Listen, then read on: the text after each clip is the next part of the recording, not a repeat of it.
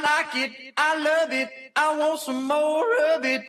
Yes, uh, magandang magandang araw na naman po sa ating mga tagapakinig and welcome na naman po sa isa namang kaabang-abang na episode dito sa ating podcast. Ang makabulong araw na naman po sa inyong lahat. Tamang kwentuhan na naman tayo na may kasamang tawanan. Dito nyo lang mapakikinggan. Walang iba kundi ang podcast na walang sobra pero pwedeng may kulang. Pero sa huli, sumasakto lang. Ito ang ating gusto, gusto podcast! Ayan, good day, good day sa ating mga padede moms and padede dads. okay, kumusta naman po kayo lahat? Sa mga bagong uh, salta dito sa ating podcast, hello po sa inyo and welcome na welcome po kayong makinig sa ating episode uh, ngayong araw na ito. At syempre, don't forget to follow us on Spotify at Husto Podcast. Ayan, madali lang po yang i-search mga kaibigan.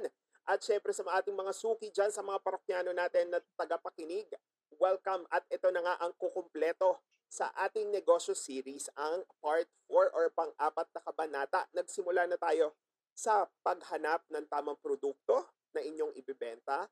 Sinundan na yan ng uh, pwesto no? Mga tamang lugar na kakailangan ninyo sa inyong uh, business at nasundan naman yan nitong nakaraan sa presyo, no? Sa tamang pagsiset ng presyo sa inyong mga ibinibenta. Kasama natin dyan, of course, walang iba kundi ang founder ng Ube at iba pa, si Miss Precious. At ngayon naman, para sa ating panghuling kabanata, walang iba na pag-uusapan kundi ang paraan ng pagbebenta o sa English, promotion. At syempre, wala akong ibang naisip na sobrang sobrang perfect dito kundi ang aking kaibigan na nagsimula sa pagbebenta ng uh, manok sa palengke. O di ba? Nagsimula siya pagbenta sa manok sa palengke at ngayon ay talagang yumayabong ang kanyang business. Naks naman!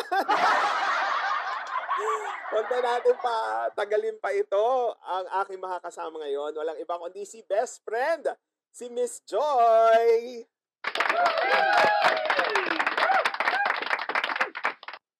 Hello po. Ayan, ayan, si Miss Joy. Si Miss Joy po ang makakasama natin ngayon at of course, kumbaga sa sa sa amin na magkakaedad, actually sa mga hindi rin po nakakaalam, uh, magkakilala po kami ni Joy ever since sa college po. And, ayun po, ang tawagan po namin best friend. So, baka po makalimutan ko siyang i-address na Joy. Baka best friend na lang po yung mabanggit ko. So, yun po kasi ang tawagan namin.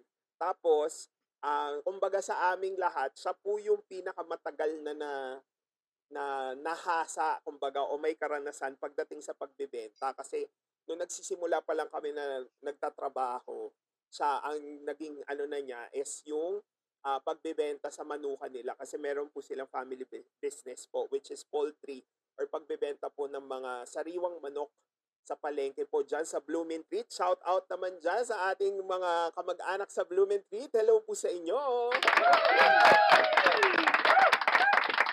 Talagang nakikamag-anak ako, hindi ko naman sila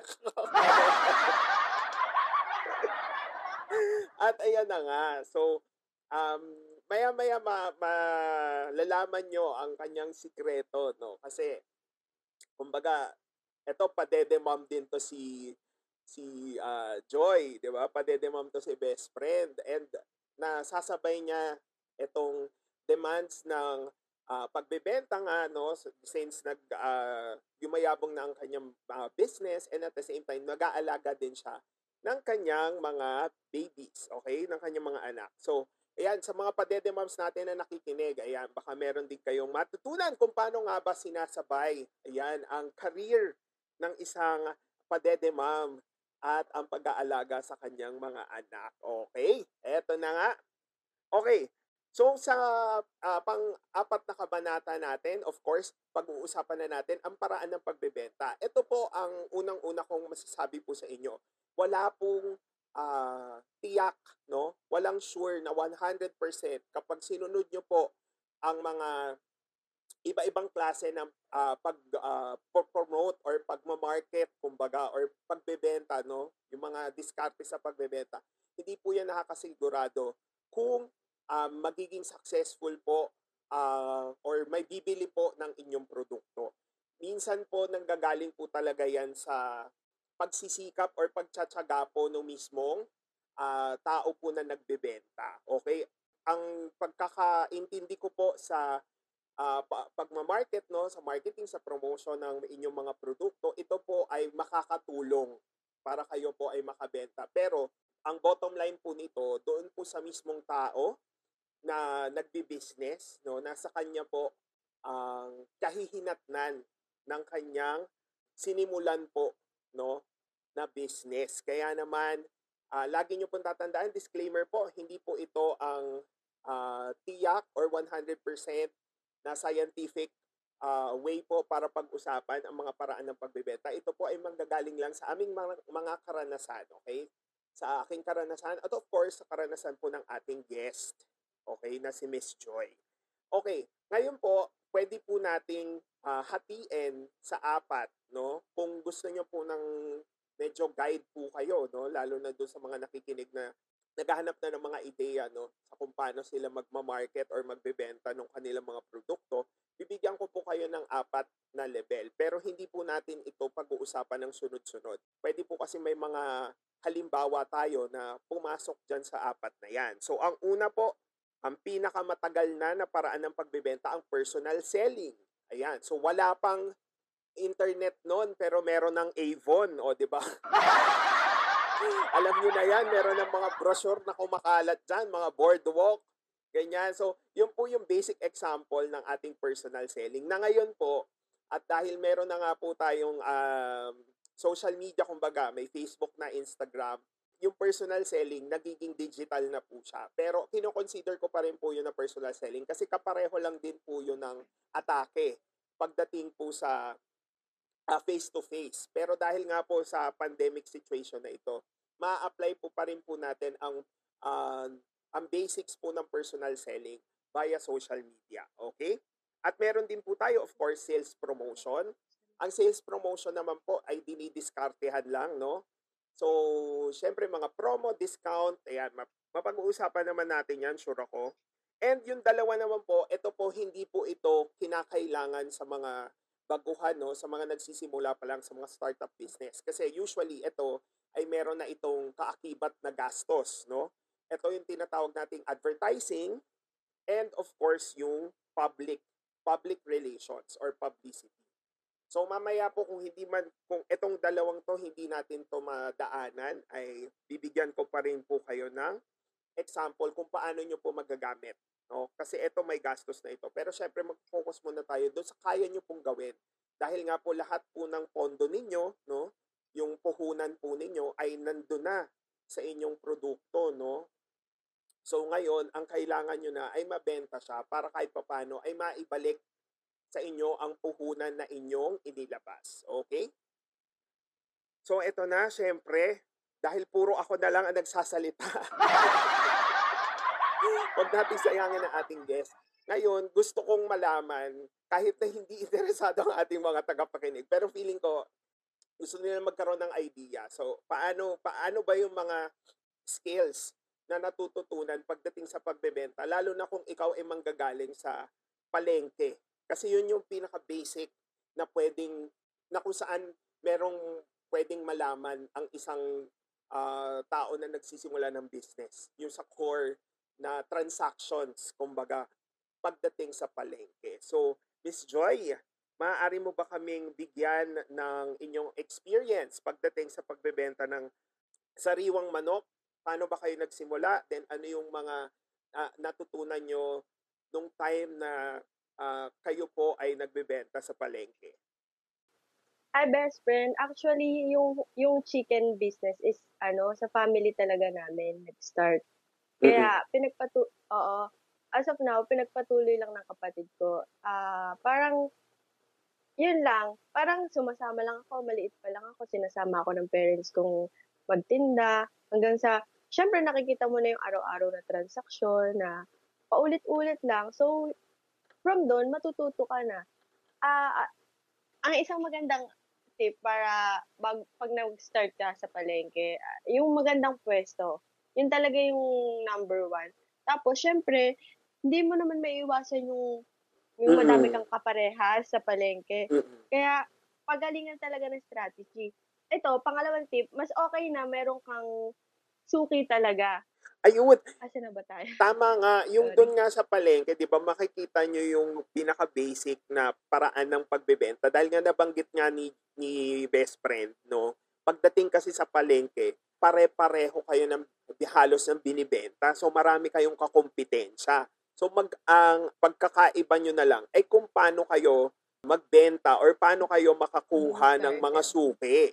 Di ba? Kasi nasa isang pwesto lang kayo, nasa isang lugar lang kayo, palengke talaga. So pupunta talaga sila dyan at maghahanap kunyari ng manok. And syempre marami siyang nagbebenta ng manok. So paano? Ngayon, sa tingin mo, ano, best friend, paano mo nabuo yung relasyon mo sa mga suki? Siyempre, pag may, ano, pag nag-start ka, importante rin yung chika-chika talaga sa mga suki. Dapat may chika-chika ka rin konti. Yung parang, kumbaga, may, meron kayong connection. Parang gano'n. Parang, Ah, di kasi namimili sila ng bibila nila na, syempre yung panatag din yung loob nila. Yung kumbaga, ah, okay ako dito, ano to, magaan na yung loob ko kay ate, dito ako lagi bibili. Tsaka, yung quality rin, syempre, ng paninda mo, dapat maganda. Yung, yung tipong babalik, balikan talaga nila. Kasi, madami kayong kakompetensya sa palengke, pero, syempre, dapat yung, yung produkto mo, kahit pare-pares kayo, nag-stand out. Tama. At meron bang mga, marami bang mga bumibili sa palengke yung ma, ma, maus, ah, mabusisi or matanong? madami tal- talagang madami ng mga bat- lalo yung mga batika na matatanda na or yung mga talagang ano na nila Talagang araw-araw na mamalengke, no? Oo. Forte na nila yung pamamalengke. Madaming ganun. Kaya dapat bilang tindera, maano ka talaga, mapasensya dahil syempre bubulat-lutin nila yung tinda mo, yung ganyan. Dapat sige okay lang hangga't hindi nasisira go. Mm, correct. So ayan, itong itong mga nabanggit ni best friend no, nagfo-fall yan sa personal selling. So para sa inyo sa mga nagsisimulang mag-business, importante kung sakaling ah, face-to-face kayo sa customer nyo, pasensya lalo na nga sabi nga sabi nga ni best friend no, meron kasi diyan mga babusisi or maalam doon sa produkto na binibenta nyo.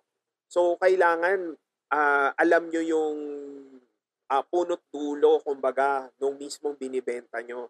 And mapagpasensya kayo sa mga tanong ng tanong. Kaya naman kasi yan nagtatanong kasi interesado yan na bumili. At dapat hindi kayo mapagod, kumbaga, na sumagot sa tanong. Kasi alam ko, di ba, yung, hindi naman tayo sanay na eh, every time, di ba, merong nagtatanong. Bu- Buti nga ngayon, di ba, uso ngayon ng online selling chat na lang, mare-record na yan, di ba? Pero kung yung katulad niya na face-to-face, kailangan talaga on the spot pag may nagtanong sa'yo, sumagot ka kaagad. Ah, ngayon, sa chat-chat, pwede ka pang ma-delay ng sabihin natin 30 minutes, isang oras, makakapag-reply ka pa, di ba? Kaya pasensya lang kasi in the long run, di ba? Malay nyo, maging suki nyo na siya. Katulad nga doon sa palengke, di ba? Ah, nagbubuo ka ng relationship. Hindi nyo lang sila customer na bumibili kundi meron na kayong ah, napagsasamahan kumbaga sa pang-araw-araw niya na pamamalengke, nilulook forward niya na pumunta sa stall nyo at bumili ng kanyang pangangailangan. O, di ba? Hindi lang doon sa ka- dekalidad na produkto, kundi dekalidad din yung nagbebenta. O. So ngayon naman, edi syempre, naka-experience ka na nung sa palengke. Paano ka naman ngayon nagsimula na ah, mag-try na magbenta naman through Facebook? Tama ba? Nagpa-isa-isa ka muna ng produkto before? Oo, tama. Ah, nung dalaga ko, ako Mm-mm. pinag-manage sa palengke, tumutulong ako, ganyan. Mhm. Tapos nung nagkaasawa ako, nabuntis ako, syempre hindi na ako pwede sa palengke kasi parang nag-start ako, buntis ako, buntis ako nun sa sa panganay ko. Tapos parang, ah, pa- kaya ko ba sa palengke? Tapos iiwan ko yung anak ko. Ano, try ko na lang kaya, mag- mag-try kaya ako ng iba. Nag-try ako nitong online selling. Nag, parang na-curious lang ako. May post, may friend ako sa Facebook. Post ako, post siya ng post. Sabi ko, ano ba itong pinupost ito? Paulit-ulit. Pero hindi ako nag, nakikipag-communicate Hindi pa kanya. uso yun eh, no? Hindi pa uso nung time Hindi na yun pa. eh. Hindi pa boom. Hindi Oo. pa boom. Parang nakapag-communicate ako sa kanya. Sabi ko, ano, ano ba yung pinupost mo? Na-curious ako eh. Sab try ko nga, kasi baka mamaya magustuhan ko tapos, oh, why not, try ko. Eh yun, nag-try ako. Eh medyo nagustuhan ko. Anong produkto to? Ano siya, Skin Kentel. Ah, okay. Repair and Relief. Oo. Oh. Sabi ko, try ko nga. Actually, dalawang product yung binili ko sa kanya. Da, ah, parang perfume tsaka tong Skin Kentel. Sa mga ano po, sa mga nakikinig po, ang Skin Kentel is ah, para siyang relief lotion. Actually, ah, kahit ako, ako din po ay gumagamit niyan. At bumibili din po ako kay best friend noon. Pero yung sinasabi po niya nung nagsimula po siya, pre-pandemic pa po, hindi pa po nagkakaroon ng COVID pandemic. No? So, nung sinasabi po niya, buntis pa po siya sa panganay, mga anong year yata yon Mga Mm-mm. 2016 yung nag-start siya na mag-try ng sa online selling. So, naging customer ka muna, bumili ka ng product Oo. niya na nakita mo sa Facebook na pinopost niya palagi. Tapos, nung na-try mo, Nung na-try ko, na-curious ako. Di, pinatry ko rin kila mami, sa mga ate ko, sa, yung mga malalapit lang muna sa akin. oo. Tapos, nagustuhan din nila. Sabi ko, oh, kung nag-purchase ako ng isa, meron, inalok niya na ako na kung gusto ko, pwede daw ako mag-reseller. Eh, syempre, negosyante na, negosyante na yung lola mo. Oo. In-name ko yung ano, merong in-offer sa akin as city distributor. In-name ko na yung city distributor. Dati, ang starting ng city distributor is 15,000. Mm. Mm 15,000. In-name ko na Napuhunan. Sabi, oo, sabi ko, Mm-mm. sige, try ko to, malaki. Pero, kasi nagandahan ako eh. Hindi So, ka ba sure ako. kinabahan nun? Ayun, medyo kabado ako. Kasi syempre, hindi lang naman ako nagde-decide para sa sarili ko. Nagde-decide ako para sa amin, sa asawa ko, tsaka kasi, oh, eh pero kasi, sa negosyo, wala naman formula kung magbubumba yun o Totoo. formula na magbubum o kung babagsak eh. Dapat, lalakasan mo talaga loob mo. Kasi walang mangyayari kung hindi mo lalakasan yung loob mo. Mm. Parang, di tinry ko, city distributor. Nung una, syempre, hindi naman ganun ka, ano, kasi hindi ganun kalakas. Hindi pa ganun kalakas ang benta ko. Oo. Di, syempre, pinatry ko siya sa mga tita ko, sa mami ko, binentahan ko. Ayun, hanggang unti-unti, na-try nila. Mga ilang buwan yun eh, ilang buwan na parang hindi naman ganun kalakas na So nagpo Parang- etong mga time na to nagsisimula ka, nagpo-post ka na ba sa ano mo, account mo? ano, post talaga agad ako. Kasi Mm. ano, yun talaga yung number one tip para sa mga, yung lalo mag uumpisa mag-online selling. Po- power posting is the key. Talaga. Kasi, Mm. bakit, bakit, ba't hindi ka magpo-post? Eh, doon nga lang nila makikita yung pro- produkto mo. Ano yun? Di ba nga yung magtataho nga, sinisigaw niya araw-araw yung tinda niya para may makarinig. Oo. Eh, yung, yung binibenta mo, i-post mo para may makakita. Kasi, kung itatago mo lang yung product mo, tapos, yun nga, nagbebenta ka, itatago mo lang yung product mo sa isang storage or sa cabinet nyo, sino makakita nun? Di, ipis lang, tsaka mga anay, di ba? Kahit sabihin mo nang nakakahiya, kahit may image ka na parang hindi ka nang bubudol, ganyan ah post talaga. Kasi may isang tao lagi na, nako, hindi mo malalaman may mag-PPM sa'yo na, Oo. uy, ano yung product mo, pabili naman ako. Kasi, syempre, hindi naman lahat magko-comment dun sa post mo. Kasi, ano, yung iba nahihiya na, 'di ba Lalo yung pag, ano, yung, ay, bumili siya ng ganito. Baka may mga, mga taong nahihiya pag, kaya PM-PM lang sila. Mm-mm. Kaya post, post, post talaga sa online. Ayun pala, since nabanggit mo yan, best friend, ang tanong ko sa'yo, ano sa tingin mo ang ang mas okay, kumbaga, sa nagsisimula ng business? Gamitin nila yung existing nila, kunyari sa Facebook, gamitin nila yung existing nila na account sa Facebook? Or gumawa sila ng bagong account para dun sa pagbebenta? Or page para dun sa produkto na binibenta nila? Actually, ako, hanggang ngayon, struggle pa rin ako dyan. Kasi, nag-umpisa ako sa, sa personal page, sa personal account ko ako nagpo-post. Mm-mm. Yun ang mas okay sa akin. Gumawa din ako ng page ko para sa shop ko. Pero kasi, syempre, hindi mo naman, kailangan kasi, kung magagawa ka ng page mo, ito ha, um, gastusan mo talaga siya. I-boost mo Mm. hanggat maaari. So, doon Oo, pumapasok, mo. dapat i-advertise. Kumbaga, kung gagawa ka ng page, mo, oo. advertising ang focus i-advertise mo. mo. Kasi, sino naman makakakita ng pinupost mo sa page mo kung wala naman nagfa-follow or wala namang ah, common na na customers na makakakita sa page mo, 'di ba? Kaya mas Tama. ako, mas more on ako sa personal account. Pero nga, yun nga, At saka yun Kung nga yung pinag yun yung pinagkaiba nung personal account mo. Kasi yung personal account mo, matagal na. So, kumbaga, hindi mo na kailangang maghanap ng makakakita dyan. At saka makakakilala mo na rin yung yung nandun sa personal account mo. Kumpara kapag Mm. gagawa ka pala ng page, ngayon pa lang, zero pa yan. Kailangan mo talagang True, maghanap ng magla-like. Maliban pa dun sa mga ah, mga kaibigan mo, yung mga friends mo sa Facebook na ilalike. So parang wala pang pinagkaiba yung page mo doon sa account mo kapag ganun yung ginawa mo. Kaya tama nga, dapat nga i-add. Kung gagawa po kayo ng page, make sure na meron kayong nakalaan na pera for advertising kasi hindi po uusbong yung page ninyo kung ang mga friends nyo lang po ang ipapalike nyo doon. Kasi parang Mm-mm. Parang edi sana ginamit mo na lang yung account mo, 'di ba? Gumawa ka pa ng page kung pareho lang din pala sila na yung nakakakita sa mga binibenta mo. Oo, tsaka sa personal page mo, ano, syempre, kilala ka nila eh, yung mga friends mo, kilala ka nila na credible kang tao, hindi ka naloloko, na la- yung, yung, yung binebenta mo is talagang masusubukan mo. Kasi importante yon na yung ibinebenta mo, ginagamit mo.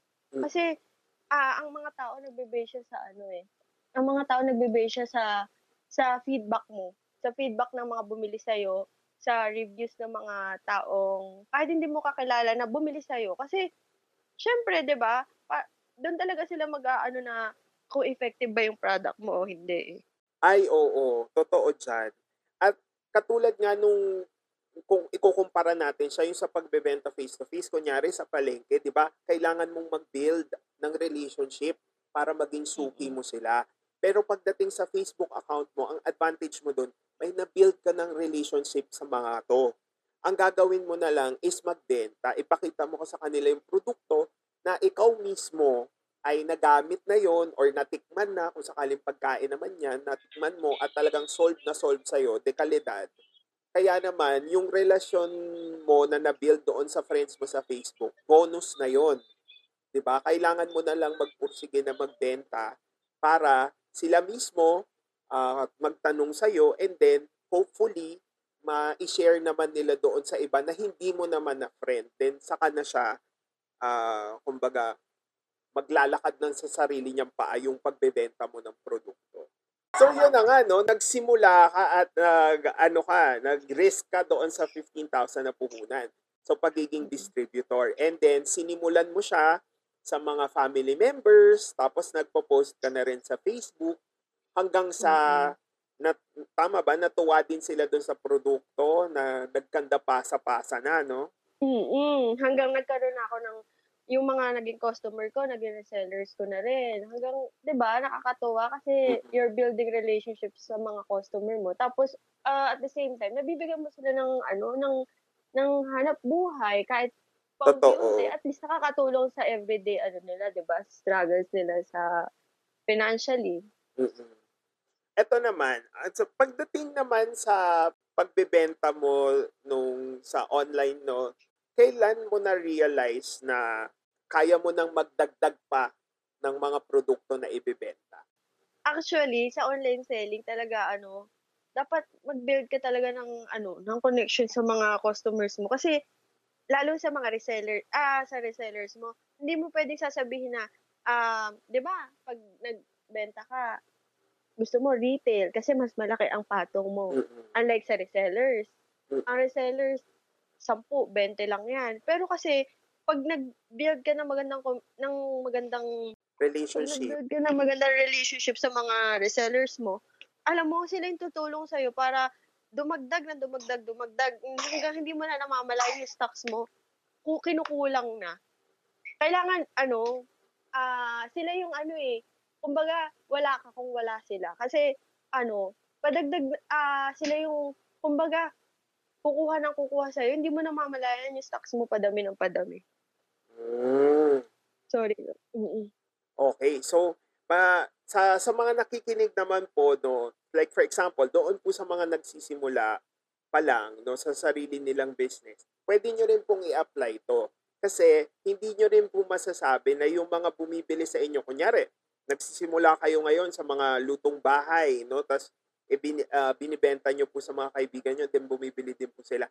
Hindi nyo rin po masasabi na baka mamaya bigla po silang mainteresa na mag-business na din gamit po ang inyong produkto. So, um, wag po kayong mag-hesitate na i-share po sa kanila yung inyong business.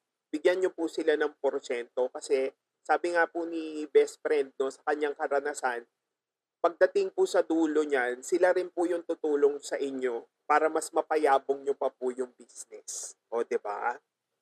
Oo, tsaka kung mag-start ka pala ng online selling, isang ano, isang pinaka-tip, ano, dapat lagi kang may on, on hand. Ayun talaga importante kasi parang kumbaga, kung wala kang on hand, ah, may magtanong sa'yo, ah, Joy, meron ka bang ano, ah, Skin Kentel Classic, tsaka Intense? Ah, sasagot mo, ay sige, bukas ko na lang kukuhanin. Kung, kumbaga naninigurado ka, ayaw mo maglabas ng puhunan eh. Ah, bukas ko kukuhanin, pipick up ako sa ano, sa sa main. Kum, kumbaga kung ganun. Ah, kaya lang ngayon niya kailangan eh. Eh wala kang on hand. Ang mangyayari, lilipat siya sa ibang merong on hand. So sayang yung benta, sayang yung benta for today. Kung meron kang on hand, sana nakabili na siya sa'yo. Hindi na nagbago yung isip niya. Kasi may mga ganong customer, pag wala kang on hand, ah sige po, bye-bye. Mm-mm. Tama. Diba? So, kumbaga, sa mga reseller, make sure meron kayong on-hand na stock. Or kung kukuha man kayo ng stock, siguraduhin nyo na hindi yung sakto lang doon sa mga umorder kasi hindi nyo rin masasabi bigla yung mag-reorder or biglang madadagdagan yung order. Siyempre, maging madiskarte ka na na ano ka na, magpasobra, kumbaga. Oo. Kasi hindi din talaga may iwasan yung kabahan ka na mag stock ka kasi yung pera mo sakto lang. Oo, totoo. Pero kasi, pero kung ang product mo talaga, kilala mo, alam mong maganda. At saka kung masigasig, di ba? Mm, yun, totoo. kung masigasig mo ka, kayang-kaya mo yung maubos. And doon naman sa mga nagsisimula pa lang din, i-make sure nyo din. Kaya nga, ang sabi ko nga po nitong nakaraan nating episode, no, yung sa mga made to order. Kung sa, kapag made to order lang po kayo bumibili ng mga stock po ninyo, mas lalo po kayo mahihirapan at mas lalo din pong tataas ang gastos po ninyo. Kasi every time na bumibili po kayo ng mga ingredients nyo, ng mga stock nyo, meron kayong gasto sa transportation, 'di ba? Tapos pagkatapos yung umo ah, pagkatapos ng umorder, i-deliver nyo tapos pag may umorder lang ulit saka lang po kayo bibili ulit ng stocks. Ano po 'yon? Hassle po yun. 'yon. Magtiwala po kayo sa produkto nyo. Bumili na po kayo ng bulto para mas mapamura pa po yung base cost ng inyong produkto at mas malaki pa po yung kita nyo. Kasi sa lakas ng loob lang po talaga siya at saka sa pagkasigasig nyo po sa pagbebenta. Ngayon naman, Mm. best friend, ito naman, meron akong tanong. Pagdating ba sa pagpo-promote sa online selling, ano ba yung based sa experience mo, yung effective na pinopost mo? Ano yung laman ng isang effective na post pagdating sa pagbebenta online? Alam mo, napansin namin ng asawa ko. Kasi asawa ko, katulong ko din yan sa pagbebenta online. Lalo pag gusto niya yung product. Ah, ang napansin namin, mas kinakagat ng tao, kinakagat ng customer pag na-try, na-try mo mismo. Ikaw ah, na seller, Mm. na-try mo mismo yung product, tapos magbe-base sila sa reviews mo. Mas gusto ng tao yung ganun. Unlike pag yung post-post ka pero hindi mo naman na-experience or hindi naman nila nakita na ginagamit mo. ba Parang feeling kasi nila, ah, wala, ini-etches lang ako nitong seller na to, hindi totoo to.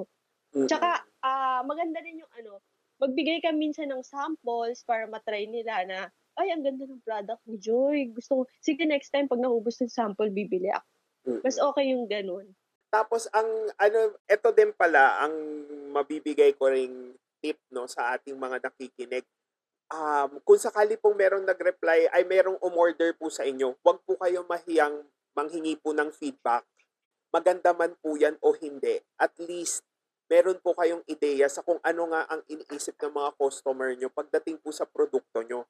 Kasi yun po ang makakatulong sa inyo to improve. Kung sakali pong meron kayong kailangang ah, baguhin sa inyong produkto o sa sistema po sa pag-order or sa kung gaano katagal po nila na-receive yung order, mas maganda po yun na alam ninyo. Hindi, hindi, nyo, hindi po yun kawalan sa inyo dahil karagdagang kaalaman po yun sa inyo. Ngayon naman po kung meron kayong na-receive na feedback po na maganda galing po sa mga umorder sa inyo, wag po kayong mahiyang mag-post. Sabi nga po ni best friend, no, yung mga post po na based on ano experience na nagamit yung produkto, ganyan. Kung meron din pong mga feedback galing po sa mga umorder sa inyo, wag po kayong mahiyang i-post. Ipaalam nyo lang po doon sa nag-post kung gusto niya kung okay lang sa kanya na i-repost nyo po yun, no, yung comment niya or yung message niya or kung gusto kung gusto niya walang pangalan. Yan. Sa pag umokay naman po yun, ay i-post nyo guys kasi makakatulong din yan para lalo na dun sa mga first time, yung mga hindi pa nakatry ng produkto nyo. Talagang mako-curious sila kasi merong kumbaga may mga patunay. 'Di ba? May mga testimonya ganun.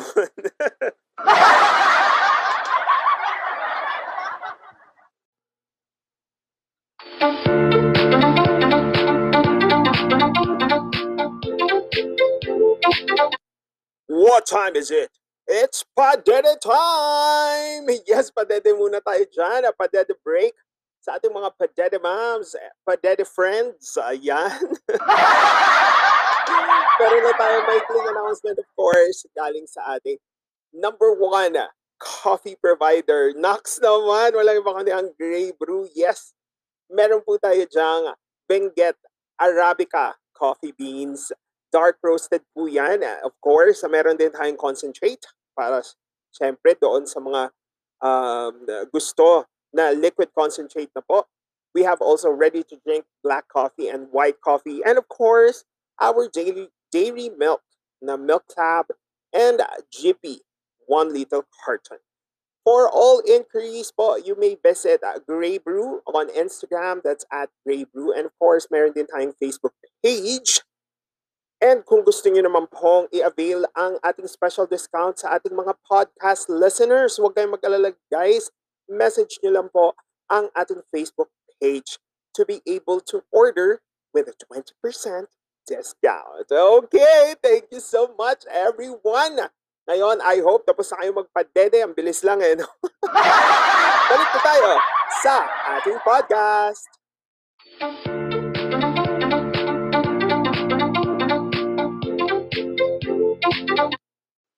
Ngayon naman, best friend, may tanong naman ako. Pagdating naman sa customer, kasi syempre, eto na tayo, nagbebenta tayo, ganyan, tapos nandyan ka na din na, kumbaga, parang naitayo, naitayo mo, no, naitaguyod mo yung yung pagbebenta mo at patuloy ka pa rin uh, nagbebenta hanggang sa ngayon. Ilang years na din, no? Since 2016. So, parang 5 Mm-mm. years ka nang nagbebenta.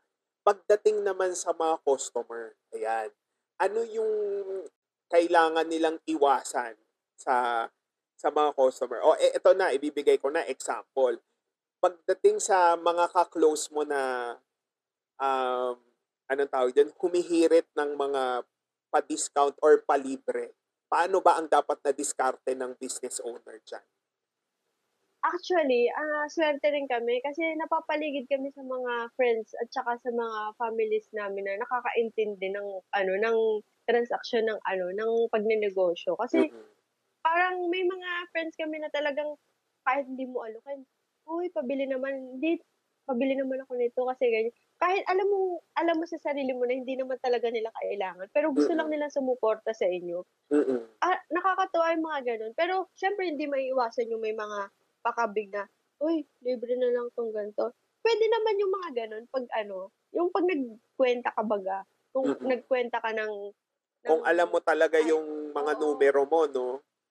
Oo, kung nagkwenta ka, tapos nagtali naman na sumobra naman ng konti, oh, why not? Sige, push. Kasi sa susunod yan, magustuhan, bibili naman ulit yan. May mga ganun talaga. Kaya, yun nga, sabi nga, sabi mo nga, sabi nga natin kanina, pasensya talaga is number one. Tapos, pwede rin naman, yung mga, di ba, may mga customers talaga na humihirit na, pa-free naman ganyan.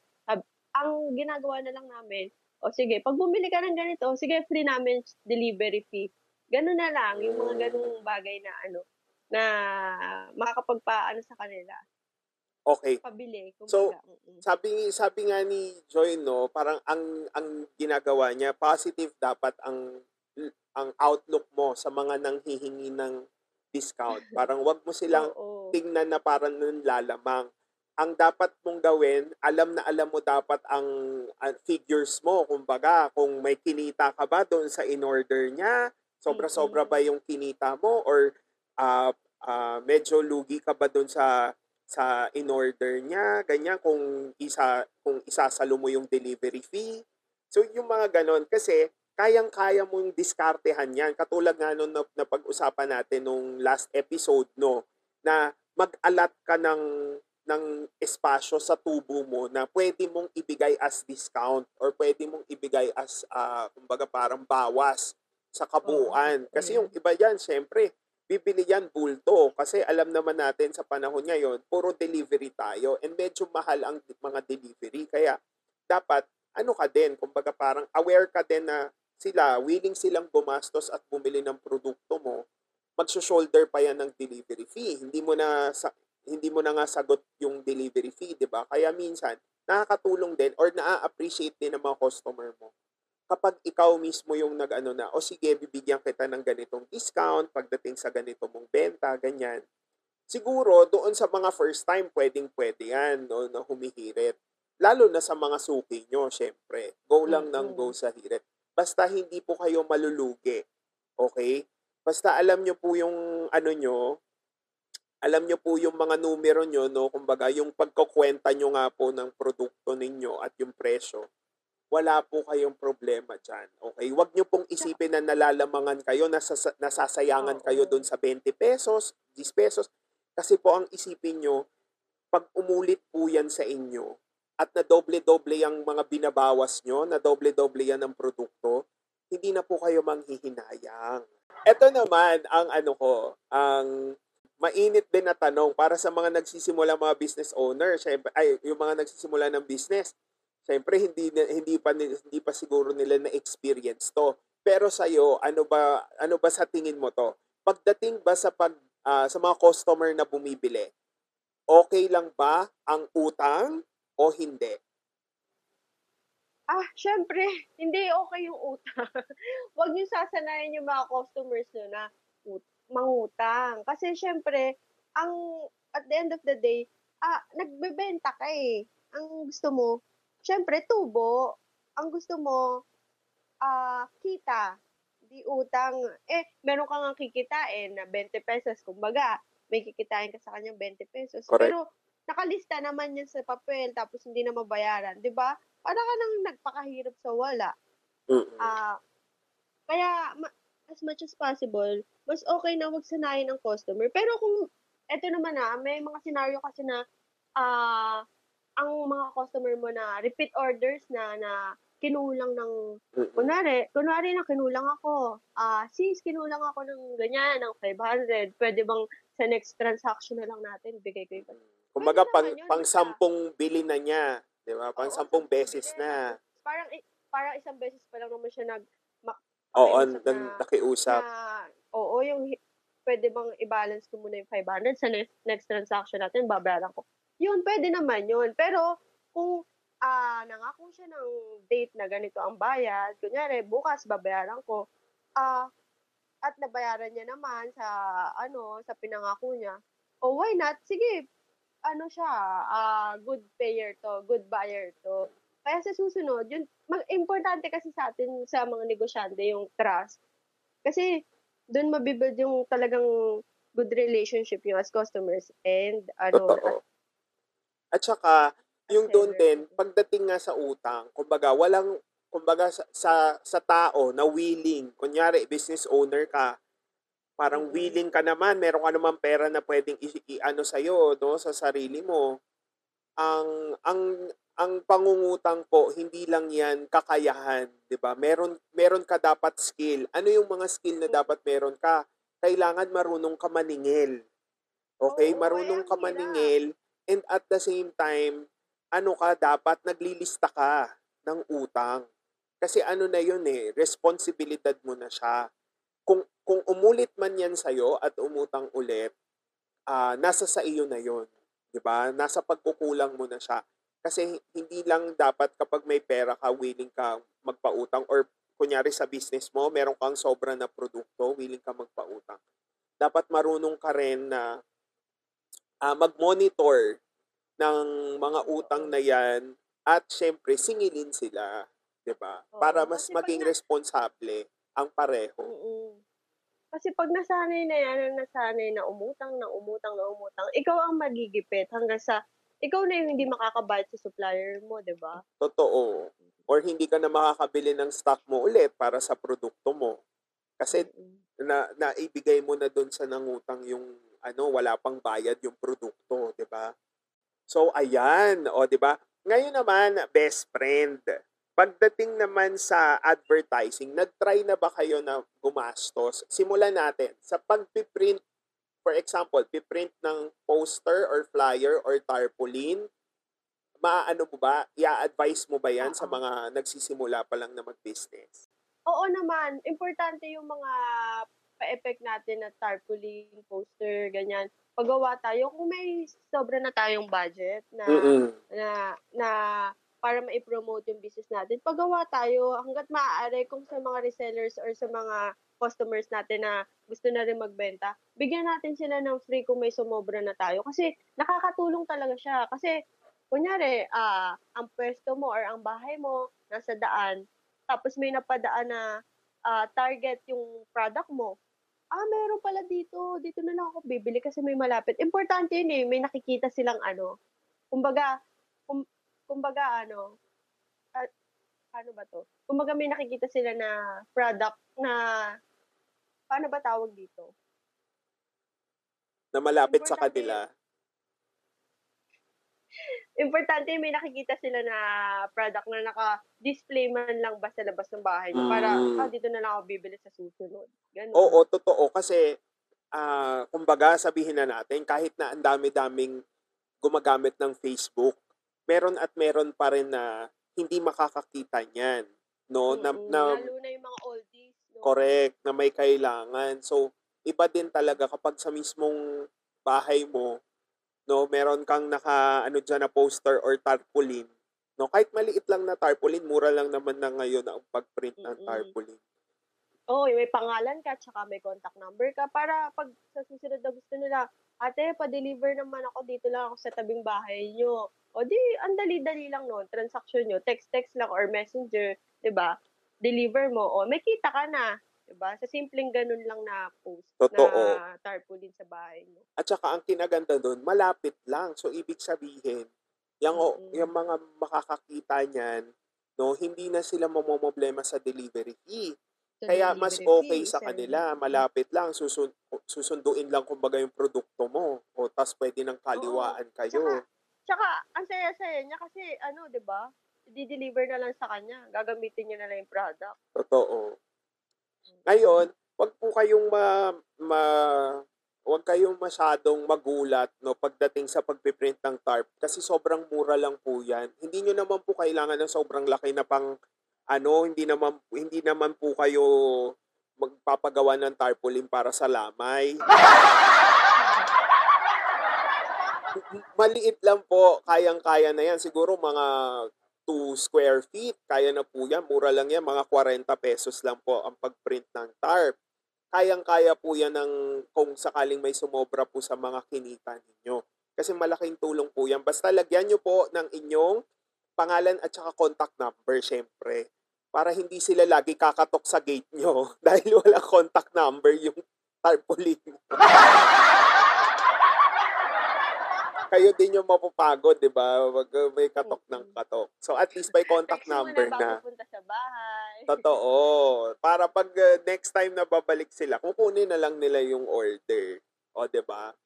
Pagdating naman best friend sa online, yan, yung sinabi natin sa page, ma-advise mo ba, kunyari magsa-start ka pa lang, ma-advise mo ba sila na ah, gumastos na doon sa pagbo-boost or ah, kailan ba dapat gamitin yun? Yung pag-advertise sa, ah, like for example, sa Facebook.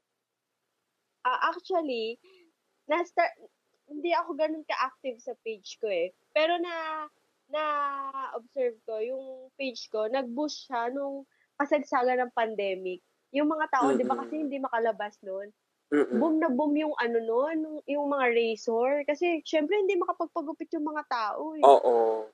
Oo, nag-boom yung razor. So, nag-try ako kasi parang, oh, nag-hoard kasi ako nun sobrang dami. Kasi sabi ko, parang nag-stack ako ng, kun, kumbaga isang box lang. Mm. Tapos, wala na, ubus agad siya. Sabi ko, paano yan? Kung kailangan kong kumuha. Eh, yung kinuha kong supplier, parang paubos na din yung stock niya. So, nag-hoard ako so, ng sobrang dami. Sabi ko, wala, baka hindi ko maubos. Baka hindi so, mabenta. ibus ko nga, oo, ibus ko nga tong page ko. Hanggang sa, wala, mayat maya, sunod-sunod yung, ano, yung, Message. yung messages sa, ano ko, sa page ko. Sabi ko, ah, ganito pala yung, ano, technique sa, ano, sa pag-boost ng page. Kung ano yung patok na, ano, kasi, mag, mag, maglalabas siya sa, yung page, lalabas lang siya kung active yung, yung, yung seller or yung, Yung may-ari post. ng page. Mm-mm. Oo, yung post kung nag kung may transaction na nagaganap na mes palitan na messenger, Mm-mm. na nagre-reply ka sa customer, yun, nabubus yung ano mo, yung page mo. Nakikita agad ng mga tao na related sa binebenta mo, sa binus mo. Mas lumalabas yung page. So, kahit hindi mo na i ipa-like or paano, kung kung ang tao, yung interest is sa product mo, yun, mas okay, mas nakikilala yung page mo. Kaya ang tip doon sa mga sa mga gagawa ng page sa sa na mga seller is mas maganda i-boost nyo yung product na mataas yung hatak sa mga customers. At saka yung yung patok kumbaga yung parang kailangan yung talaga, maraming may patok. kailangan. Nagsimula yan sa mga ano eh, yung nung naging online na yung class, 'di ba? Syempre, lahat hindi handa noon. So nauso yung microphone, yung stand ng cellphone, yung Oo. study table. Yan. Tapos Kahit yun nga yung griller. ha? Yung griller ng Korean griller, yung hindi Oo, makakapag- yung samgyupsal sa bahay. 'di ba? Na-boom na boom yan nung pandemic. Correct. And doon po sa mga siguro first time pa lang marinig yung sa ah, pagbo-boost no sa Facebook ad, i-try nyo pong i-search ang marketplace. Usually po kapag nagpo-post kayo sa page or nag ah, po-post po kayo ng ibebenta po sa Facebook, nag-o-automatic po yan na nagiging listing sa marketplace. So pwede nyo po tingnan or kayo po mismo, i-try nyo po muna as a customer. Mag-search po kayo doon sa marketplace. Marami na pong nagbebenta doon usually din po, nakikita po yung, nakikita po ng mga customer yung binibenta nyo sa marketplace kung pareho po ng mga salita na tinatype po nila doon sa hinahanap nilang product. Okay, so, minsan, kunyari, sa razor, no, dagdag ka ng, ng word doon na, ah, ano yun, mag, magpagupit, ayan, pampagupit, ganyan, no, um, during pandemic, ganyan, barbershop, ganyan, i-add nyo po yung mga words na yun kasi usually may mga tao po na yun po yung tinatype. Para pagka-type nila, pagka-search nila, makikita po nila doon yung pinost nyo po na produkto na pasok na pasok po doon sa hinahanap nila. Oo, kung yung, ayun yung pinaka-keyword nila, yun na, lalabas doon. Ayan. Again, guys, sa, ayan, nap- napag-usapan natin yung sa personal selling natin, yung sa publicity, ay yung sa advertising and sa sales promotion, no? Pagdating, guys, kasi sa publicity, ako naniniwala ako, lalo na sa mga startup business, yung pub- public relations nyo po, yung image nung inyong business po sa mga customer ninyo, nagsisimula po yan sa nagbebenta. Kasi po, yung nagbebenta po mismo ang nakakapag ah, nakikipag-usap sa kanilang mga customer. So, doon pa lang po, may experience na yung mga customer kung paano, ka, kung paano mo nasagot yung mga tanong nila, gaano ka kabilis sumagot sa mga tanong, um, sobrang accommodating mo ba doon sa mga request? Kasi di ba may, may mga customer na may mga pa-special request, ganyan.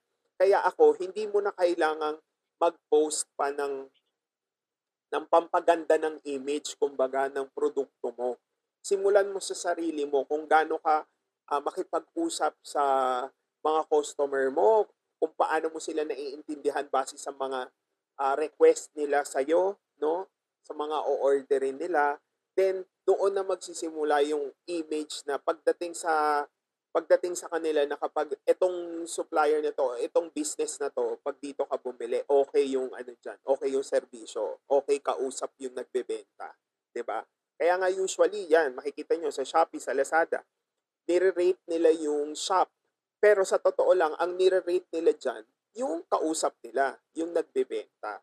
So, hindi nyo na kailangan magpabango ng image pag nagpo-post kayo ng kung ano-ano. Mag-focus na lang po kayo sa paraan ng pagbebenta nyo. And then, um, sa inyo po, sa sarili nyo, pasensya, pag-unawa sa inyong mga customer. And then, uh, kausapin nyo po sila ng naaayon po sa kanilang pangangailangan. O, diba? Ayan, so naikot na natin tong lahat, no, yung paraan ng pagbebenta. Again, ang sa tingin ko, ang pinakamakukuha nyo po dito ay nasa, nasa business owner po talaga kung paano niya papatakbuhin yung pagbebenta po niya ng produkto. Kasi binigay na po sa atin lahat ngayon po na lalo na online selling na lahat po ng pwede niyong gawin para makapagbenta. Nandiyan na po, no? Gagamitin niyo lang. Kahit nga po sa face-to-face, eh, no? Sa mga ka- kamag-anak, kapitbahay, wag po kayo mahiya na hindi po sila umorder no? Nasa sa inyo po yan. Maging positive lang po kayo. Mag-post lang kayo na mag-post, mag-message kayo, i-remind nyo lang sila lagi. Mm-mm. 'Di ba? Malay nyo, magbago ang isip nila dahil sa uh, pagpupursige ninyo, 'di ba? So, pero sa huling ito, dahil nga ayan, katulad ni best friend, 'di ba? Nag nag-risk siya noon dati na magsimula sa pagbebenta ng skin Kentel and hanggang ngayon ay uh, nagpapatuloy siya no sa pag-online selling. At ito na nga yung ginagawa niya para mataguyod yung kanyang pamilya, no? Um, kasama ang kanyang asawa at syempre yung dalawa niyang babies. Ngayon naman best friend sa sa tagal na 'yon, 'di ba? Sa sa tagal ng pagbebenta mo sa online selling. Ano naman yung mga struggle mo or yung mga challenge mo nung nung time na 'yon na naghahawak ka ng business? Ah, oo, madami. Kasi actually, ano, ang hirap 'pag ano, yung siyempre nan nanay ako, nagbe-breastfeed ako. Parang minsan, paano ko ba isisingit 'to? Kasi ano, merong makikipag-meet dito sa kanto, ma na wala namang nag wala naman siyang message, pero 'pag ano, andito na po ako, kukunin ko na yung pick-up. Lalo 'pag wala yung asawa ko, walang Mm. makikipag-meet. Ako yung mag ako yung magbabalaba lang tapos tatakbo na. Tapos ang yung isang struggle sa pag lalo dito sa online selling, ah maging ano kayo, wais kayo sa pinapasukan yung brand. Kilalanin niyo muna yung brand bago kayo mag-entry ng mag-entry ng mag-entry.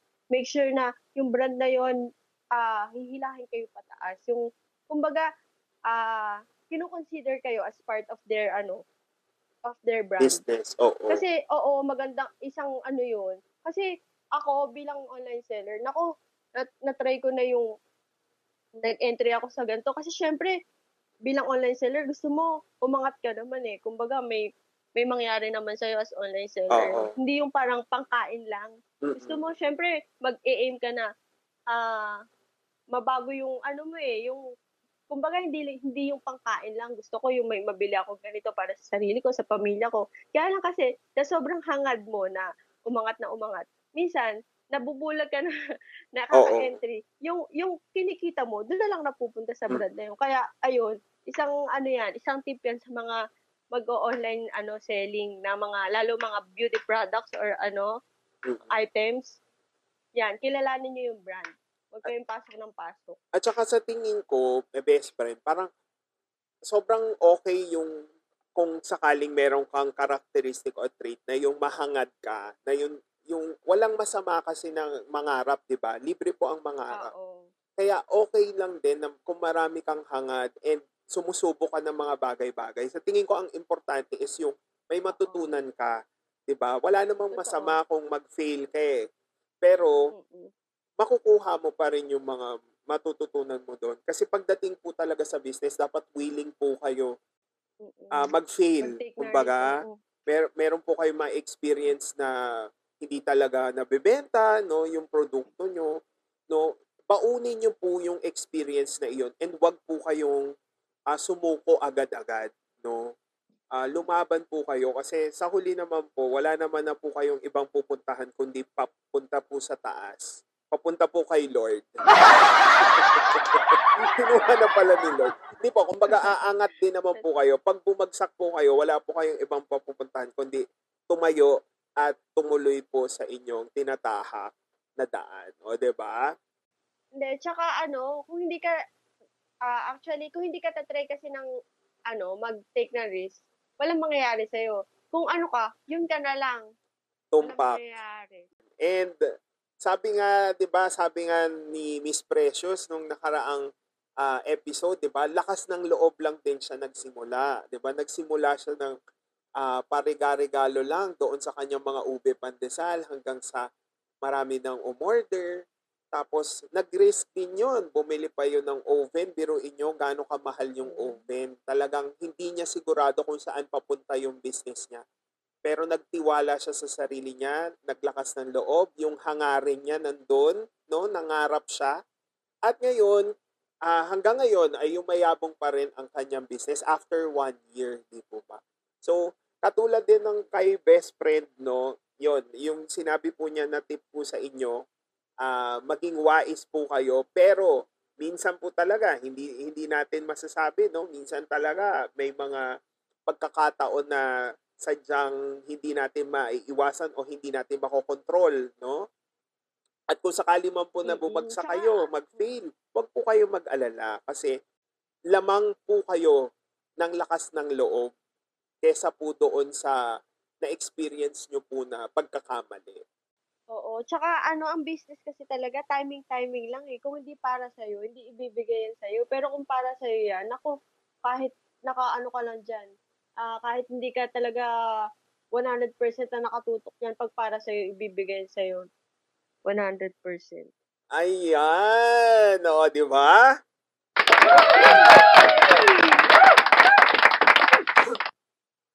Ayan, sobrang makabuluhan po ang ating huling episode. Kung meron po kayong mga katanungan po pagdating sa napag-usapan po natin no, sa paraan ng pagbebenta, pwede nyo po kaming i-message sa Husto Podcast. Ngayon naman, best friend, bibigyan kita ng chance para i-promote ang mga kailangan mo i-promote. Kung may page ka na, na gusto mong ipa-follow sa ating mga tagapakinig. Ah, pwede niyo akong i-message para umorder ah sa sa personal account ko, Joy Lopez Trino, yun Facebook account ko. Ah, sa Shopee account ko, Majoy Lopez 25 or Majoy Majoy 25, sorry. Only shopping siya. Yung name, Only Shopping. Yun. Thank you, thank you, thank you. Sobrang thank you sa pag-promote ng ah sa aming mga online sellers at saka sa mga small businesses na na nag-grow pa lang at ah, nagsisimula pa lang. Ayan. Thank you. Thank you din, best friend. Sa mga hindi po nakakuha ng mga spelling po ng binanggit ni best friend, wag po kayo mag-alala. Ilalagay ko po yan sa ating link sa ating episode for today. So, bisitahin nyo lang po ang ating Facebook page. Makikita nyo na po doon yung link sa kanyang ah, account kung saan po kayo order ng kanyang mga produkto. Kung interested po kayo sa Skin Kentel. Ako, sinasabi ko po sa inyo, ang sarap pong matulog kapag meron pong Skin Kentel. Ah, Promise. At pati po yung sa Shopee link po niya, isasama ko po doon para diretso na po kayong mag-shopping sa Shopee. O, di ba? Maraming maraming Tsaka salamat, pala- friend. Sorry, tsaka pala yung ano, yung page ko pala, Yoji Joy Affordable Products. Ayan, Ah, Thank Joy you. Affordable Products. Isasama din natin yan sa ating ah, post po sa ating Facebook. Sa ating mga tagapakinig, of course, kung meron kayong comments, questions, or suggestions sa ating mga susunod na episode dahil tapos na tayo sa ating negosyo series. Sana po nakatulong po ito. Nakatulong po ang ating ah, apat na kabanata no, sa pagsisimula po ng business. Diyan po sa mga nag-iisip po na ah, magsimula na po ng sarili nilang pagkakakitaan. Okay? Kung meron po kayong comments, ah, questions, suggestions, i-message nyo lang po ang aming FB page, Husto Podcast, or syempre, email nyo po kami sa hellohusto at gmail.com. Sa mga natuwa naman po sa ating episode, huwag nyo pong kalimutan na i-follow po kami sa Spotify. I-search nyo lang. Spotify? Parang pizza pie lang. Spotify. Ayan, i-search nyo lang po Husto Podcast. Okay? At thank you po sa ating guest for today. Maraming maraming salamat, best friend, Miss, Miss Joy po. Yan. Hindi po po yung apelido niya. Joy Lopez Trino po siya. Pinoko lang yung Miss Joy. Ayan. Sa ating nalalapit na pagtatapos, ako ay nagpapasalamat sa inyo ng lubos. Hustong kwentuhan at katarantaduhan na naman na sumayang sa inyong oras pero hindi, marami tayong natutunan ngayong episode na ito. Kaya laging gawing makabuluhan ang mga napakikinggan para maging gusto ka pa rin sa kaalaman. Nakasama niyo na naman po ako, si Kuya Toto, na may paalalang patuloy sa pagtrato ng mga tao bilang tao at patuloy na ngumiti para ang puso ng iba ay makiliti. Hanggang sa muling episode dito sa ating Gusto, Gusto Podcast!